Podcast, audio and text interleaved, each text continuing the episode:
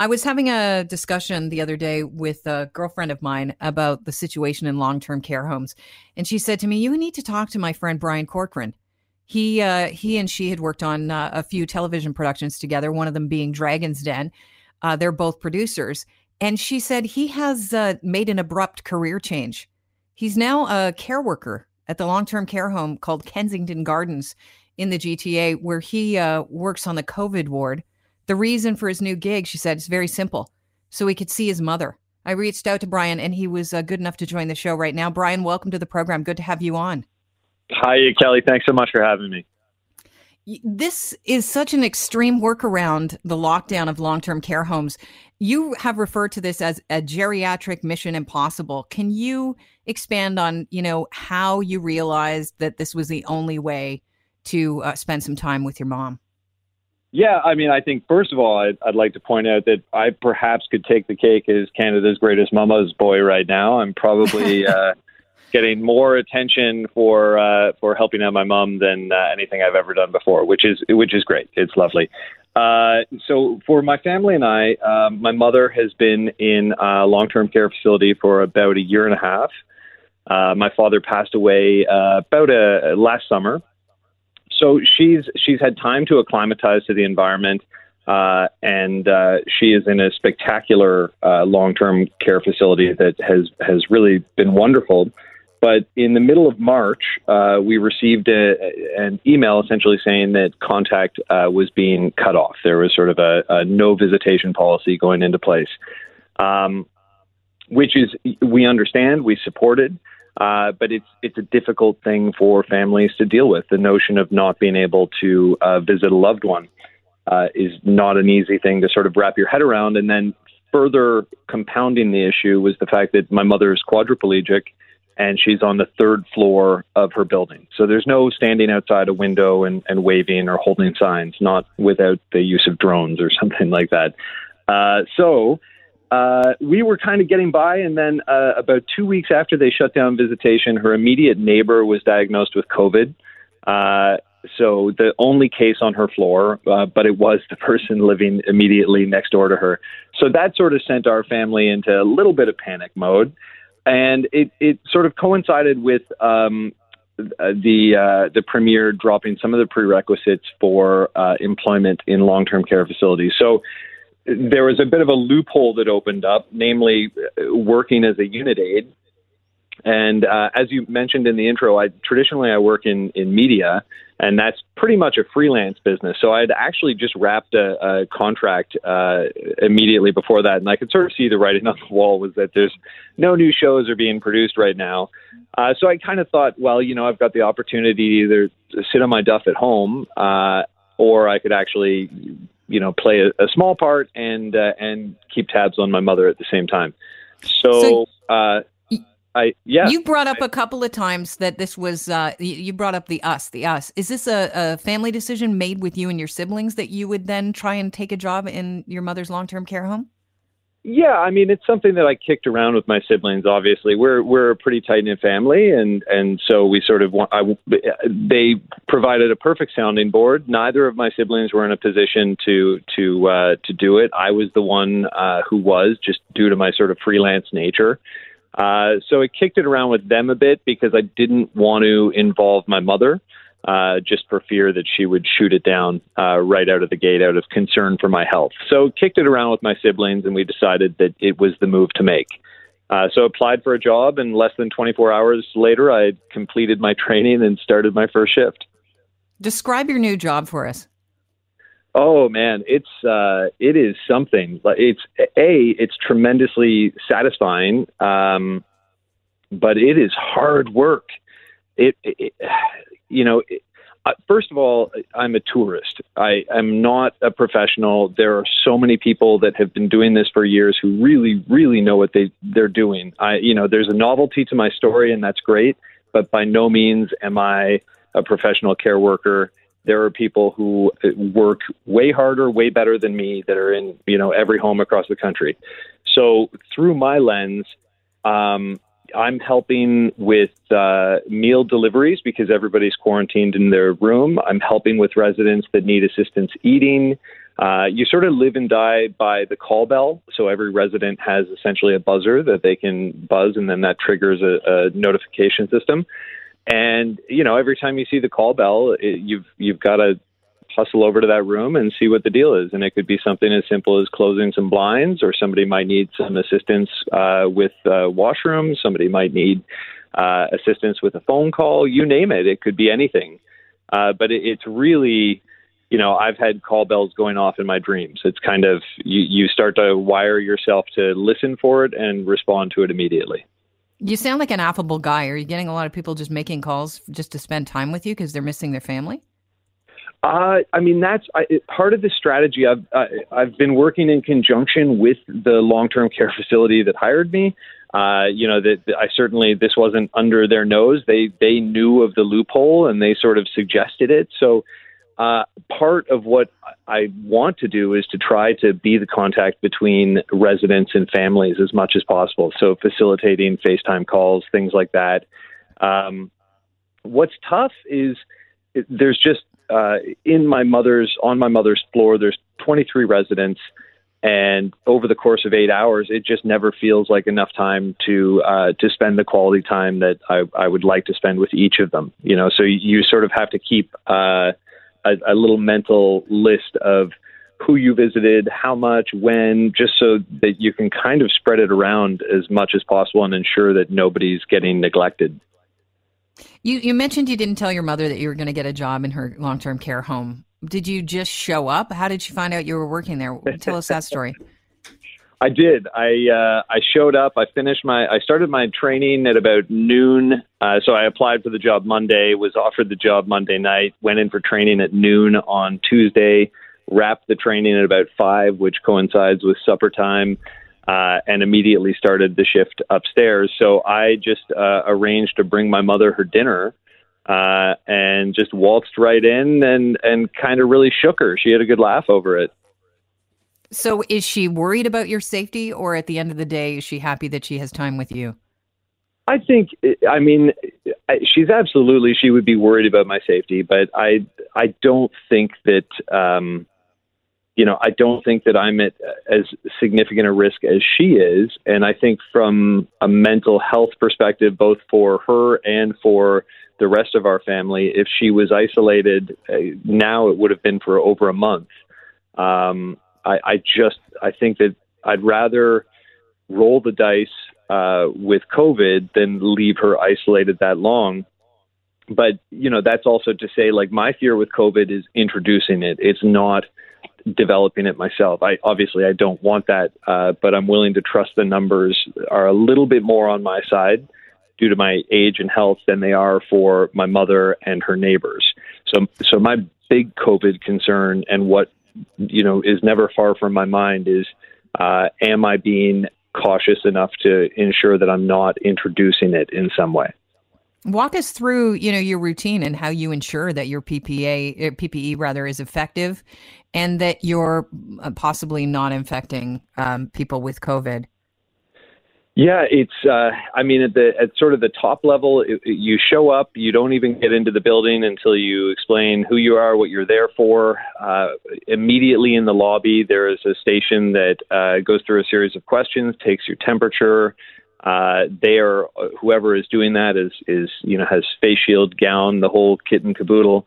Uh, if you are determined to be safe to proceed to work, you're given a mask and gloves. The, the, the gear you're given depends on your role and where you are. So for me, I get gloves, I get a mask, uh, and you you know clean your hands, head up to the elevator by yourself, uh, and then once you're on the floor, really it, it's the mask never ever comes off. Uh, is it an N95, Brian, or is it a surgical mask? It depends. It has been an N95. It's now a surgical mask because it's down to my mother's neighbor has uh, looks as though she's almost completely recovered, but she's still testing positive. So I don't go in her room. Period. That is strictly there is you know identified staff members who go in and they gown up. They face shield, N95, everything. So the only rooms that I'm going into are people that have been tested and swabbed, including myself, and are currently COVID negative. So I'm wearing a surgical mask. Uh, and then I am cleaning my my hands uh, before and after every time I go into a room. I mean, my hands are basically skeleton bones right now. Brian, you know, we're hearing horror stories when it comes to long term care home. I know that you are hearing those as well, and PP, uh, PPE is in high demand, but it sounds like Kensington Gardens, where your mother is, really is doing um, their lockdown in a smart way. It, uh, you know, again, I want to be really cautious here just because I am not a healthcare professional. I'm yeah. a television producer working as a unit aide. So take everything with a grain of salt. I, what I can tell you is, as somebody who's in the unique position of both having their mother as a resident and being an employee now, I wouldn't want my mother anywhere else. Uh, you know, that's not to say that long-term care health uh, in in Canada as a whole, uh, we need to look at and we need to revise because coronavirus is laying bare a lot of the flaws in our system, and I, I think that's a societal failure. I don't think, you know, in the months and years to come, I'm sure we're going to get granular and figure out who's to blame with some some elements of COVID. But I, I think looking at long-term care as a whole, it's really society has dropped the ball. We've we've sort of uh, just turned our back on the elderly and, and on the frail and on those that need uh, long term care. And my hope is that coming out of this, we can start to look at that and see how we can go about making changes at a larger level. At the at the level of my mother's home, eh, you know, they these organizations are used to fighting infection and flu. I've been to the home enough times when there has been a flu outbreak, and they have it down to a science. COVID has obviously shook everybody, and it's it's unprecedented. But dealing with um, quarantine is not new. It shouldn't be new to any of these organizations. Brian, you said one of the most profound things I've ever heard when it comes to the problem of our long-term care homes, and you touched on it right there. You said you said you view it as a societal uh, failure. Uh, when it you also said when it comes down to our it comes down to our own fear of uh of mortality. Can you get a, a little bit deeper into that into your theory there? Because i think that's something that people have not heard about recently. And you know we talk about funding but if the underlying uh the underlying uh reason why we don't fund is because we're frightened of death uh, that's a problem we need to cure. Yeah i mean it's my two cents. I, I i can say my mother has multiple sclerosis so I've grown up in a home uh, that has a, a degenerative illness has been present my whole life. Um, and I've, you know, I've come away. My experience is that degenerative Ill- illnesses are unique in that there's no bouncing back. You don't improve. It's only going in one direction. And psychologically and physically, that's a that's a really difficult thing to deal with. Uh, but if there is an upside for myself and my family, it's that we learned early on that communication is key, and even more key is a sense of humor. So I think you know we've got a, a healthy degree of dark humor in our family that we've been able to sort of persevere with, and that has lent itself to uh, I think a odd bit of maturity around mortality. I think a lot of people um, still struggle with that, and they don't want to think about it. And the easiest thing is to believe that their grandmother, their loved ones, their parents, their children, whoever are are being taken care of, and they don't really have to worry. Um, and the truth of the matter is, you know, I think that uh, people could be taken care of better. Uh, you know, the amount of work, the, sheer exhaustion I feel when I come home at the end of a day working as, as a unit aide. I'm a relatively fit person.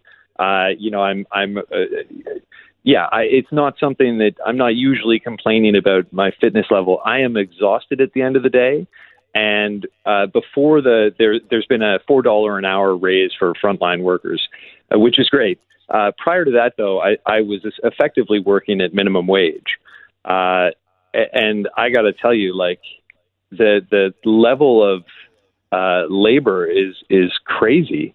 Uh, it was uh, just a huge, huge amount of work and doing work that nobody else wants to do. And I look around when I go in, and uh, the vast, vast majority of other people working this job, they are every single person I work with is a woman, and they are by and far mostly new Canadians.